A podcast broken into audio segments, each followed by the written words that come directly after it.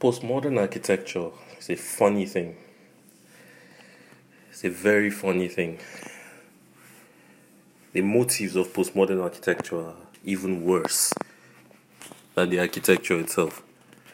I mean, for instance, you, you have you have a simple argument like less is more.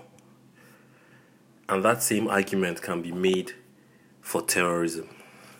Why? Because it was created by people who were so radical in their thought and not a positive radicalism, a radicalism about radicalism itself, so radical in their thought that they decided that nothing was worth its weight in salt. Nothing that had existed before could be used anymore.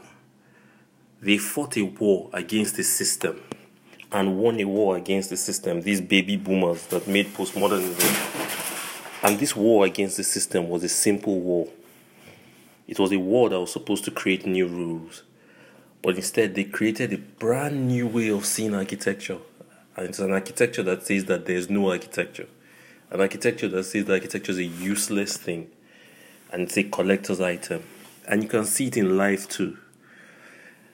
You can see how they fought their wars you can see how they've lived their lives, how they've redefined the economy.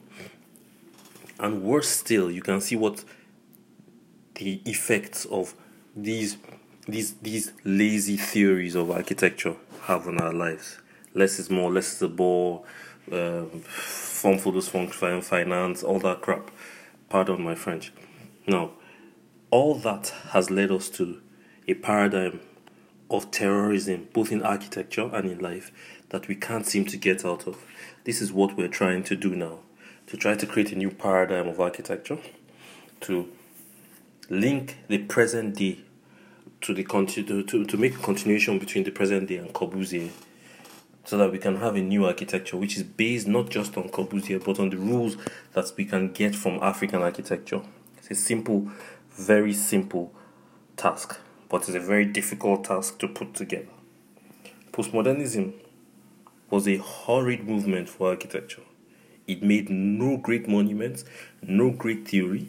It just left questions, left us lying to ourselves that we, that we understood a, a, a philosophy, left us telling ourselves that we wanted a different kind of, we wanted to be free, and freedom meant that we didn't need to have rules to do the things that should be done in order to make our cities work in a certain way.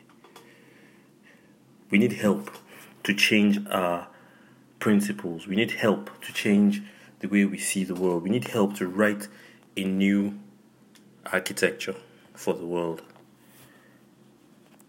I have started this, and my studio is behind me. And I'll be very grateful to have a discussion with anybody else in the world who wants to try and see the world change and try and see how architecture can help change it. I can be reached by email office at htlafrica.com. I can be reached on Instagram at jymsig, that's at J Y M S I G, and I can be reached at Facebook, on Facebook, sorry. Thank you for listening. This is James George. Out.